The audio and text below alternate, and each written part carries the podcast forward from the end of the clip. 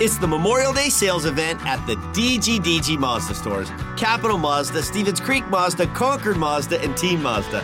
Hey, it's Sean O'Grand. And we've got over 800 brand new Mazdas with outstanding incentives, like low monthly lease payments and low APR financing. Yep, it's just a great time to buy. So don't miss the Memorial Day sales event at the DGDG Mazda stores in San Jose, Concord, and Vallejo. Financing on approval of credit. We have a chance to win the Stanley Cup. There's not many teams at the beginning of the year that can say that. We have a chance to, and, and it's got to be on us to make that happen. You're listening to the San Jose Sharks Morning Tide with Ted Ramey. This is our opportunity. Our time is, is now. Our window is now, now, now. Logan gets it back on the right wing boards, flips it rink wide. Trouble for Timo Meier, though. Checked by a combination of Parayko stepping in and Barbashev. Behind the Sharks' goal. Turnover by Burns. Shot toward the goal. Score!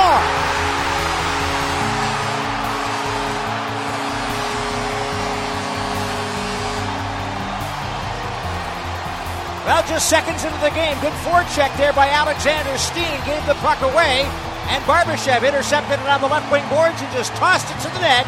It wound up deflected back behind the goal, and the St. Louis Blues, only 35 seconds into this game, take the 1 0 lead. Off the draw, let's see what happens as a result of that exchange. Power play St. Louis, shot there by Tarasenko on goal, save made, score!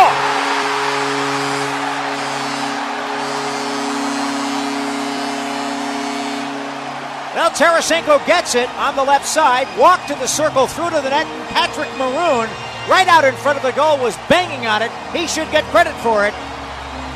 Tyler Bozak was also in front, might get credit for the goal, but either of those guys make it 2 0 St. Louis, and that is a tough turnaround from what could have been a 1 1 game on the other side of the ice to 2 0 St. Louis. All right, good morning, everyone, and welcome to Morning Tide, the official morning show podcast of the San Jose Sharks. I'm your host, Ted Ramey, and ah. God, that was one that you feel you played well enough to win. You lose 2 1. You're responsible for all three goals in a cruel, sick, twisted way. And we all, what we need to do right now is pour one out for hashtag two or fewer because that finally came to an end. This was a game that the San Jose Sharks mostly played the right way, and Martin Jones deserved better. I thought the Sharks deserved better, especially Brent Burns rattling the iron on a couple occasions. I thought that just overall the Sharks put forth an effort that should have given them a win, should have given them a 3 1 series lead, but ultimately they don't. We're level at two. We're headed back to game five Sunday at noon at SAP Center. It's going to be amazing. It's going to be another raucous environment inside the tank, but looking at this one overall, the reason the Blues won, and I don't mean to be overly obvious, is because the Blues came out absolutely red hot. They came out with a blitz, they came out with a force and purpose and just an overall anger to start off the game. And the Sharks, whether by mistakes of their own or just not being able to handle the rush from the Blues, committed a couple of errors that allowed them to fall behind two to nothing and the Blues did not relinquish. The Blues from that point on played a good enough game to keep the Sharks out of the net and keep them on the underside of that 2 0 score. Yes, the Sharks were able to finally get one back later into the game, but by that point, it was already too little, too late. And you could tell that as that third period wound down, the guys were gassed and they just didn't have anything left at that point. And again, this is the Stanley Cup playoffs. These are two exceptionally good teams, two teams beating the crap out of each other, and two teams, in my opinion, also putting on one hell of a show because, again, Martin Jones was fantastic. Uh, Binnington was fantastic. This was a game of excellent performances, but unfortunately, there had to be a loser. And unfortunately, for us, it was the San Jose Sharks. And now, after four games, we are level at two games apiece. But listen, I don't mean to oversimplify. I don't mean to sound like a broken record and flash back to the take I had a series ago. Right now, after four games, this has turned into a best of three series, and the Sharks have two of these final three games at home. If the San Jose Sharks take care of business on their home ice, they will win this series and they will advance to the Stanley Cup final to take on the Boston Bruins. Now, whether or not that's going to happen, that remains to be seen. But if you had to tell me that would be the situation after four games in this series, I'd take it 100%. The Sharks in game number three were able to rally late and steal a game by way of a fortunate call or non call that benefited the Sharks. I don't think that was luck. I don't think that was a, a, anything to taint what the Sharks are doing. Good teams take advantage of situations they are afforded.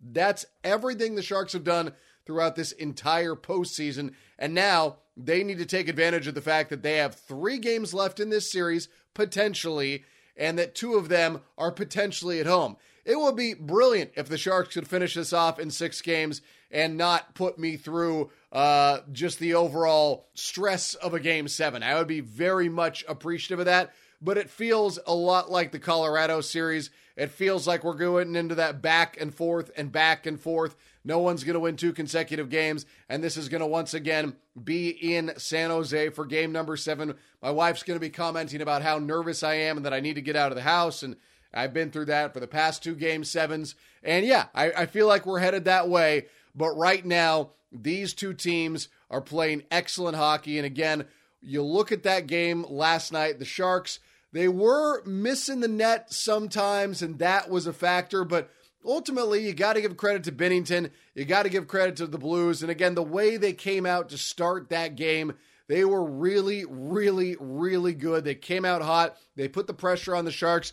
The Sharks had a tough time adjusting in that first period, and that effort that the Blues put forward in the first period was ultimately what won the game for them. And for the Sharks, they did control things more in the second period, but they were not able to break through. Third period, yes, they are able to get pull one back and get one in the back of the net, but they couldn't push forward and continue to find just a little bit more of their offensive rhythm. And again, I thought the fatigue was something that definitely played a factor. And of course, there was the fact that Erik Karlsson was out of the game uh, for a, a, stretch in the third period, and we don't know exactly why that was as of yet. Pete DeBoer wasn't saying anything in the post game. And the closest I got to any sort of an explanation was that Jamie Baker said that he didn't feel that Karlsson had any of that push that he had seen in game number three throughout the entirety of game number four. So at this point, it is a wait and see for the San Jose Sharks. But ultimately, if the Sharks put forth the effort and the clean game that they played in game number four and get that type of performance from Martin Jones in game number five, game number six, or game number seven, the Sharks should advance to the Stanley Cup final. But this, again, is sports, and sports are so, so cruel. Martin Jones deserved better. Brent Burns deserved to find the back of the net. I thought the Sharks and the way they played, they deserved to walk away with a win in this game, but they didn't. And again, you give credit to the Blues, you give credit to their guys, you give credit to Binnington, and you get ready for game number five. And really, the only thing that concerns me about game five back at home ice is that it's a noon start, and that's early. I mean, I, I know what it's like when my schedule changes, and I'm not a professional athlete. I just flap my head towards a microphone and record the sounds that come out of it.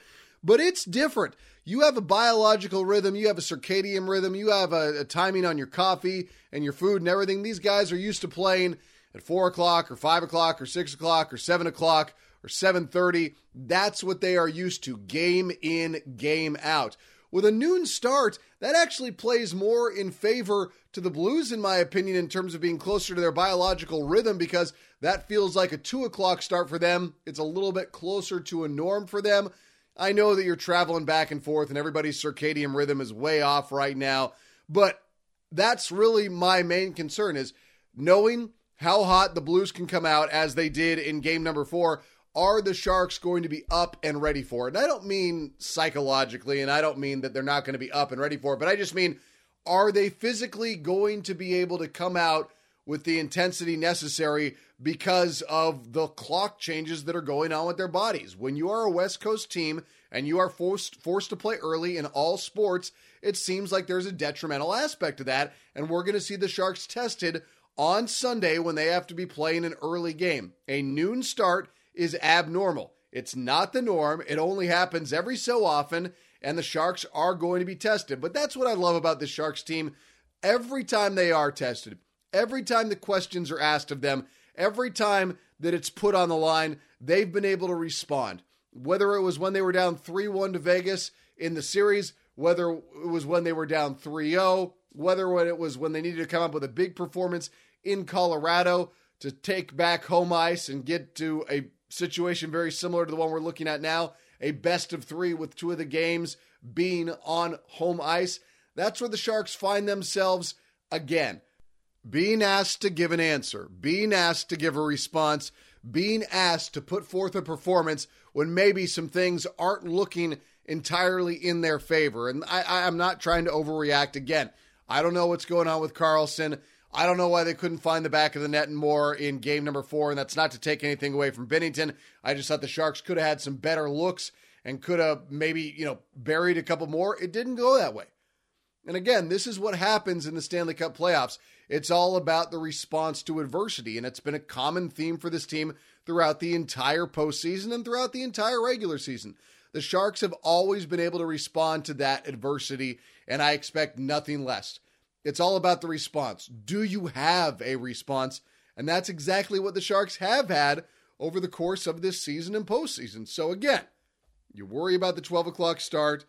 You know this team has been here before, but now we're about to watch them go up against it in the biggest game of the year. Once again, we get to say this with every following game, but now to keep advantage of that home, home ice, it's once again truly the biggest game of the year. If you take a 3 2 series lead, you put the onus on the other team. And again, they put the onus on the Avs from game number three to game number four, and the Avs came out themselves with a huge response. Now, that onus shifts back to the Sharks. Can they come out in game number five and take control of this series once again? You win game number five, pressure shifts to them for game number six. And if you win game number six, sweet onward to the Stanley Cup final. All right, and we now have joining us on Morning Tide the one and only Devin Setoguchi. Of course, you remember him from his time with the Sharks and, of course, in the NHL. And now he's doing a great job as part of the crew on NBC Sports California with Sharks pre and post coverage, plus the very entertaining Intermission Live, which, if you're not watching, I highly suggest you do. Devin, what's going on, man? How are you doing?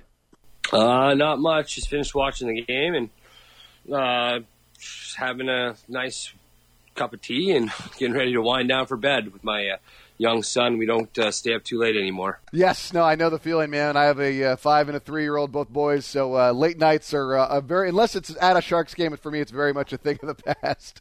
But. Yep. Uh, yeah, so l- let me just uh, you know go back over this game. I'll start first your your thirty thousand foot view of this game. How did you perceive it? Well, I think it's you know I've kind of listened to the interviews and everyone's kind of spot on. You know, the Sharks, you know, they deserved a better fate, but um, they ended up scoring all three goals tonight. And um, you know, if you keep bringing that kind of game, you know, it's not going to be. Not very often do you end up on the other side of that if you can bring that game that you had tonight. Yeah, no, I I 100% agree, and I think going into this game, the hashtag two or fewer, which has come under so much uh, discussion and scrutiny, they were 40 and 0, and that comes to an end. Um, did the I mean, I know that media members we pay attention to things like two or fewer. Do, do, the players are they even aware of that stat? I mean, obviously, if you give up only two goals, you probably think you're going to win.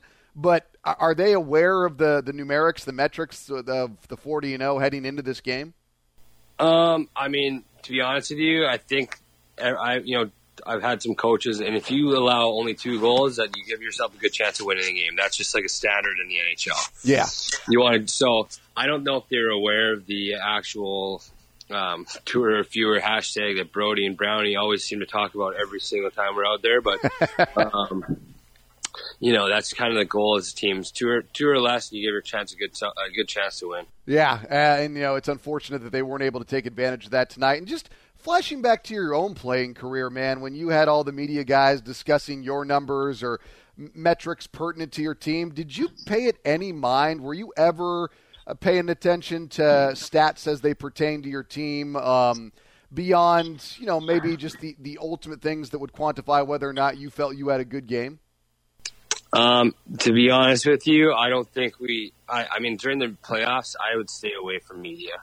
Um, I got in trouble when I, I think it was my second year. I was on Twitter with the media, and then since that day, I just kind of stayed off of it.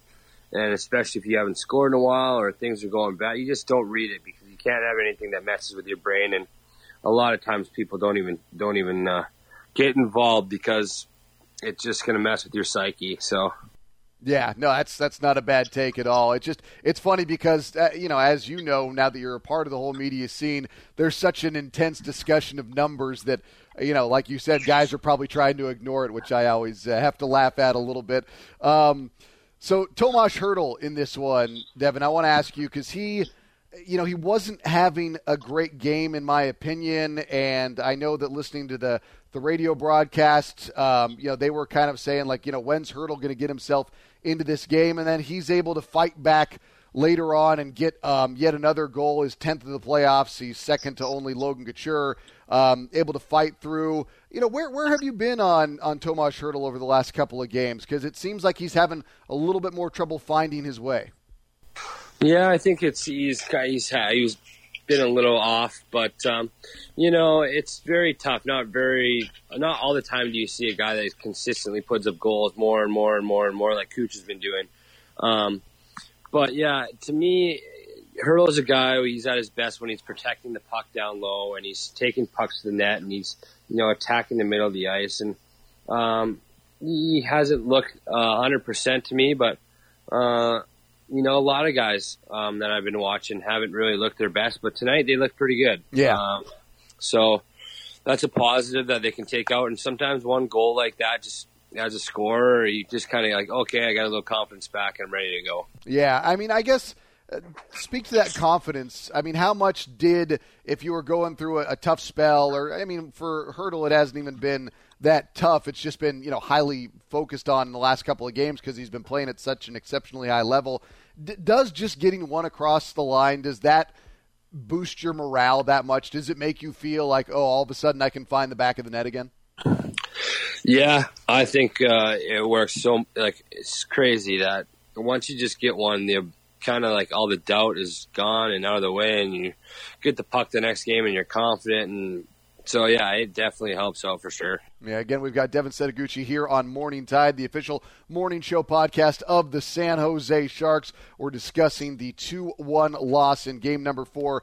Series is level at two games apiece. Devin, now you know, my very simplistic take is it's a best of three series. The Sharks have two of those at home. Um, to me, their job is to make sure they win both those home games. Obviously, you'd love to, to finish it in six, but where where do you think these guys' heads are right now, and what's your viewpoint on just saying, "Hey, win your home games and take care of business"?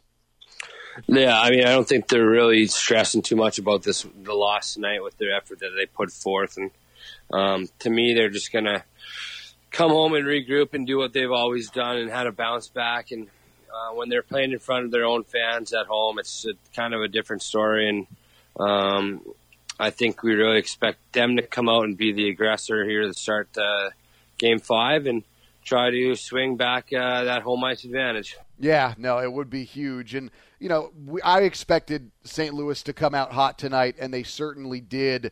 Um, did they come out hotter than you expected? Because they, I mean, they got a goal 35 seconds in, and we obviously learned from that Vegas series that you know chasing a game on the road that early is going to put you in a bad way, and I think it, it did because um, it changed uh, changed the dynamic of the game pretty quickly. But I mean, the, the way I saw that first period, the Sharks it could have been more than a than a 2-0 deficit.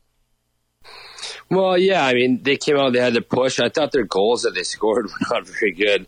Um, so uh, that's what you're supposed to expect. You're supposed to you know, the coach always tells you, hey, we got to just embrace the storm for the first five to 10 minutes, get settled in the game, do what you need to do. And then after the push is there, you just kind of settle back in. And, you know, unfortunately, the first shift, they let, uh, you know, a, a little one, a, a couple of redirections went in and all off your own guys. So that's kind of a, momentum shifter, but they didn't quit and they kept playing. And I thought their third period was the best period of the series so far. Yeah, I thought they looked phenomenal. The only thing that worried me about the third period was this at that last power play they had. Um, and which led to the timeout being called by DeBoer, which I thought was a, a, great moment to do it. Is they looked gassed a little bit. They looked a little bit tired, and they'd been. I mean, they'd been pedal to the metal for that third period, but they looked a little tired. And you know, we were talking about the fact that Burns had been on the ice for almost 31 minutes in the previous game, and you know both he and Karlsson are out there for 26 and 25 minutes. Did you see a little bit of fatigue, or is that just natural when they've been playing that hard as they were in the third period? And it's it's the Stanley Cup playoffs. It's you know the middle of May. It's not like these guys are fresh as daisies right now. Yeah, everyone's fatigued. Exactly. It's not like they're they're not, and but they had a good push, and yeah, I think they are definitely just maybe feeling it a little bit. That was, you know, this is a big boy series. This is, uh, I think this is double the amount of physicality than the East got. Um, and that's just my opinion to me. These two teams have really been taking to each other, and uh, it wears on your body. Yeah, definitely. And again, we're talking to Devin Setoguchi here on Morning Tide, the official morning show podcast of the San Jose Sharks. Um, Karlsson, I, I know you said you listened to the interviews. I haven't gotten into all the sound yet a lot of people were discussing why he wasn't out on the ice for an extended period of time late in the third period. He did eventually come back on. Was that eh, Pete DeBoer trying to manage his minutes and keep him fresh for a push at the end? I mean, I know they're not going to talk about the injury if there was one, but what was the way that you were viewing it? No, I really couldn't tell you. You know, it could be a skate, it could be an equipment problem, it could be an injury could be that they wanted uh, five forwards and one D out there at the end of the game. Um, you never really know what it uh, what it could be. Yeah, it's it's it's fun watching Karlsson though because he's it's the way people have perceived his playoffs. They're kind of complaining about him not scoring more goals, but he's had a lot of points. He's been a part of a lot of goals, and I've you know I just enjoy watching his overall game because I feel like he impacts things so much when he's out there on the ice. Yeah, he does. He's got the capability to take a game over, and uh, you know, there he's been a very important uh, player for this team, and they wouldn't be here without him. Yeah, and uh, you know, just seeing him not out there, that was the thing. It was like, uh, you know, was trying to figure out what the issue is, but but like you said, we can only guess at this point. Um, back to the you know the other guy who was out there for a ton of minutes once again, Brent Burns. Um, you know, people are going to talk about the giveaway he had uh, before the first goal and you know that happens. I'm not about to criticize Brent Burns because I feel he's been just a monster throughout these playoffs, and, and I just thought he had such a big game, just coming up with big hits, and of course he was the guy getting the puck to the net before the the, the goal they scored. Um, just your your take on Brent Burns because he's such a unique defenseman and how much he can create on offense, and you know just the physical presence he is out there. Well, Burns he's a forward, um, but yeah, you can't you can't uh, fault him for that play on the first goal because Timo Meier has to get the puck out of the blue line. I'm a, I'm a winger. And I played the wing my entire life, and that blue line is the most important. When you get the puck on your stick inside the blue line, it gets out. You chip the puck out, and he didn't get it out. And then Burns, he had a turnover, but it all starts with the puck management inside the blue lines. And to me, that's where it, where the battle was lost. And then yeah, on Burnsy, he plays so many minutes. Um, I think sometimes that just gets uh, it, it um, his ability to think sometimes goes out the window because he's just so tired. But he makes some incredible plays. This guy's an incredible hockey player, and uh, you know I can't sit here. I got to have some respect for the players because I was one myself. Yeah, no, I mean yeah. that. I, I get that 100%. And, you know, it's, I feel like there's often in sports, and you, you know, you've been on the other side of it, is there's, from the media perspective, there's almost a dehumanization of athletes sometimes because we expect people to be perfect. We expect Brent Burns to always be, um, you know, just a, a world class player. Like these guys can't ever make a mistake. When you were a player, did you ever just kind of feel like, you know, like, hey, like I, I understand I'm a professional athlete, but that doesn't mean that I'm going to be flawless in every aspect of my game at all times? Well, I mean, I think it's not even just athletes. Social media in general now is, and in media is just kind of taking over this whole um, millennium. And uh, yeah, I mean, it's people forget that hockey players are also, uh, you know, they're people and they're out there doing their job. They're doing the best they can, and you don't know what's going on off the ice for them. You see it on the ice, but sometimes a guy has some serious problems off the ice. And that could be with family, it could be with a personal problem, it could be with a grandparent, it could be something going on that you don't know nothing about. Yeah. And um, that's why it's frustrating sometimes as players because you want to you know, you hear these guys asking these questions and you kind of just want to be like, dude, come over here and I can just, I'd love to take you out for a second here because you don't know what's, you don't know what's going on in the player's life, but sometimes they are just playing bad and that's when, that's what the coach's job's for. And that's what the players guys and players in the room are for to, to let them know. Speaking of coaches, I was very pleased. I mean, I'm a big Pete DeBoer fan. I'm not going to lie. I, you know, I've been enamored with him um, you know, back before he was with the Sharks, and when the Sharks got him as their head coach, I was very happy with that. But I really like the fact that he came out and somebody asked a question before. Um, you know the game about whether or not there was a, an element of luck involved uh, that the Sharks had throughout these playoffs, and he shut that down. And I love that because I, I I'm not a big believer in luck. I believe that if the Sharks have you know caught some breaks, that's good because good teams take advantage of breaks that go their way, then that's what good teams do. They make the break go their way. Like Vegas, you know, people are still crying foul about that, but Vegas had a 3 1 lead in the series, and they gave up four you know goals on a power play. That's only happened one other time. And you know Colorado, that you know the people still talking about the you know the rare offsides being called there in that series. It's like well you know there you can go all about the series and pick out every single call. And you know Pete DeBoer just kind of shut that down. Um, you know just your thoughts on Pete DeBoer. Just you know is that is that a move for his guys or is that a move for Pete DeBoer just because he doesn't want to hear that or is it both? No, that's just the media being media and not knowing anything about hockey. Um, sorry to be so blunt, no, but man, that's um, why we love you. You know, like yeah, you got to figure it out. If you in the history of the NHL, it's only happened one time where uh, on a five minute penalty they scored four goals. So Vegas has to at some point look at themselves in the mirror and be accountable for the fact they let in four goals. They were up three one in the series, and you can't say that you lost you lost the series off that one call in the game when I look at the Colorado series, I look at the Landeskog interview after the game and said, "Yeah, it was my fault. I should have had a better line change." They went and reviewed it, they saw it, and they called it back. Mm-hmm. That's not a bad call. That's an, that's facts. And in this last game, I saw Justin Braun get hit with a with an with a shoulder straight to the face. What I've seen is multiple um, game suspensions in the playoffs so far and also a delay of game with the puck shot over the ice. No call, right. no nothing. Sharks didn't do anything. No media after the game even talked about that. They talked about the hand pass. So if they're really looking at it and they're looking at the one result that happened, I think the Sharks were on the, the shorter end of the stick in game three as far as penalty calls and momentum changes after Perron flicks the puck over the glass and then scores two goals two minutes later and four minutes later.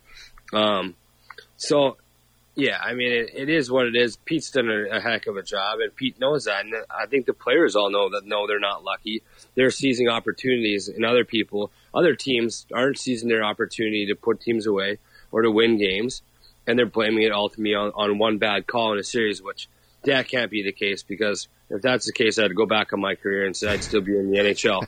so no, man. I mean, you're preaching to the choir here. I, you know, I, it, it bothers me. And it was, you know, I remember after game two against Vegas, everybody was complaining about the goalie interference call that wiped off a goal for the Sharks and would have given them a 4-3 lead. And I said, yeah, it was unfortunate, but you probably shouldn't go down 3 nothing. Like you can't just say that's where the game was lost because it has to be a two-way street. And yeah, it would have been great if the goal had counted and I still disagree with the call, but it probably would have been better had they not gone down three to nothing to, to begin with. But you know, it's it's worked out all right uh, for the Sharks because they're still playing, and that's of their own uh, volition, and that's of their own ability to win and take advantage. And uh, you know, Seto, I want to uh, leave it on this because I've heard these guys on TV giving you crap about the Seto funk and that you got guys sick. I did not come into contact with you personally during that time frame and I too got that funk that was going on. So I do not think that all of the blame can be put on your shoulders. No, it's not. I talked to all the. I talked to a couple doctors, and they all agreed that that was going around in the all around the, the Bay Area. So yes, it was not my fault. Sure. So I'm I'm here to validate you as well from my end. But uh, hey, man, thank you so much. Uh, I know that I'm loving everything you're doing with the broadcast crew, especially the intermission live. I was talking to Brody about that after the last game. If people are not tuning into that because that's more hang loose, it's just it's a little more raw. Uh, that's you guys are uh, hilarious on that. You're cracking me up. All right, thank you very much. Again, that is Devin Setoguchi, everyone here on Morning Tide. Now it's time for us to get into some of the post game sound. Let's start out with head coach of the Sharks, Pete DeBoer, responding to a question about the status of Erik Karlsson. Pete, Eric, Erik seemed to be laboring a little bit tonight. Is is there an injury concern on your part? For I, I don't have anything for you there. So that's a pretty nebulous response. I think we just have to wait and see what's up when it comes to game number five. Now, this was Pete's overall take on the slow start and the way the Sharks responded from there.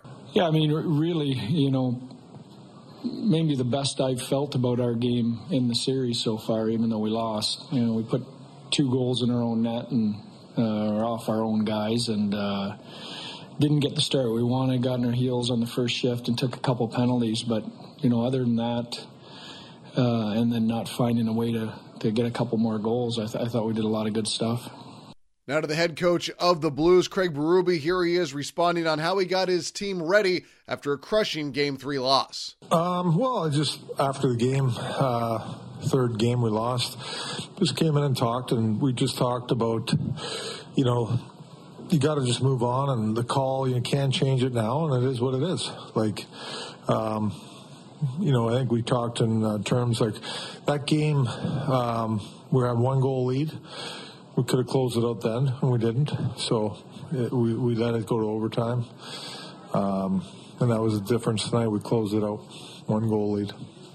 Wow, it's almost like he's echoing everything I said previously about them letting in the late goal and then afterwards having to focus on literally everything but that final controversial non call that led to the game winning goal for the Sharks. Huh, how about that?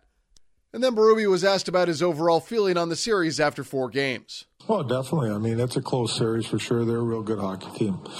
You got to play really well against them. Um, you know, I think our first period was good tonight. I thought that they came out hard in the second and obviously had some offensive zone time on us. We got to do a better job of not allowing them to take control of the, the game that way. I thought in the second period we just sat back too much.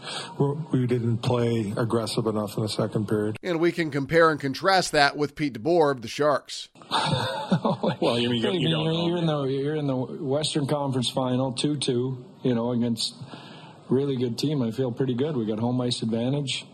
Yeah, I mean, you know, I feel good. Over to the Sharks' lone goal scorer on the night, Tomas Hertl. This was his reaction to the Game 4 loss. You know, because we exactly the opposite what we want. You know, we start slow, turn too many pucks, they come hard. You know, we've been kind of lucky. It was just 2 nothing after first. You know, Jonesy make a couple huge saves but we have still chance. And but it's it's hard, you know, if it's like they play home and losing eh, two nothing, you know. But we have a couple good chances. We try, you know, but we can start like that, you know. The first was was really ugly, you know. We they, we don't even chance, you know. They come in hard. We turn so many bucks and. But you know it's tough, but still, you know we got home advantage now, so it's two-two. It's nothing happened. We got, so we have to just win next one. And here's Brent Burns giving his reaction to the Game 4 loss. Tough first, obviously. Um, after that, I think we, we battled back there, uh, had some good looks. Uh, yeah, I think we got better. We got better than that. We're going to have to have better. It's a great team over there, and uh, you know, still looking for solid 60. I think. What happened on that first? So I think the main takeaway from all of this is that the Sharks feel they played a quality game but didn't do enough of the little things to win. However, I think they also feel that they can build upon this effort and they can use that to win the two more games that it'll take to get to the Stanley Cup final. All right, that wraps it up for this edition of Morning Tide. A big thanks to Devin Setoguchi for joining me as always, and I will talk to you all on Monday morning as we will then be looking back on game number five. For the San Jose Sharks, I'm Ted Ramey signing off. Thank you for listening to the San Jose Sharks Morning Tide with Ted Ramey. Music composed by Yogi Yend. New episodes appear each morning after Sharks playoff games on the Sharks digital platforms.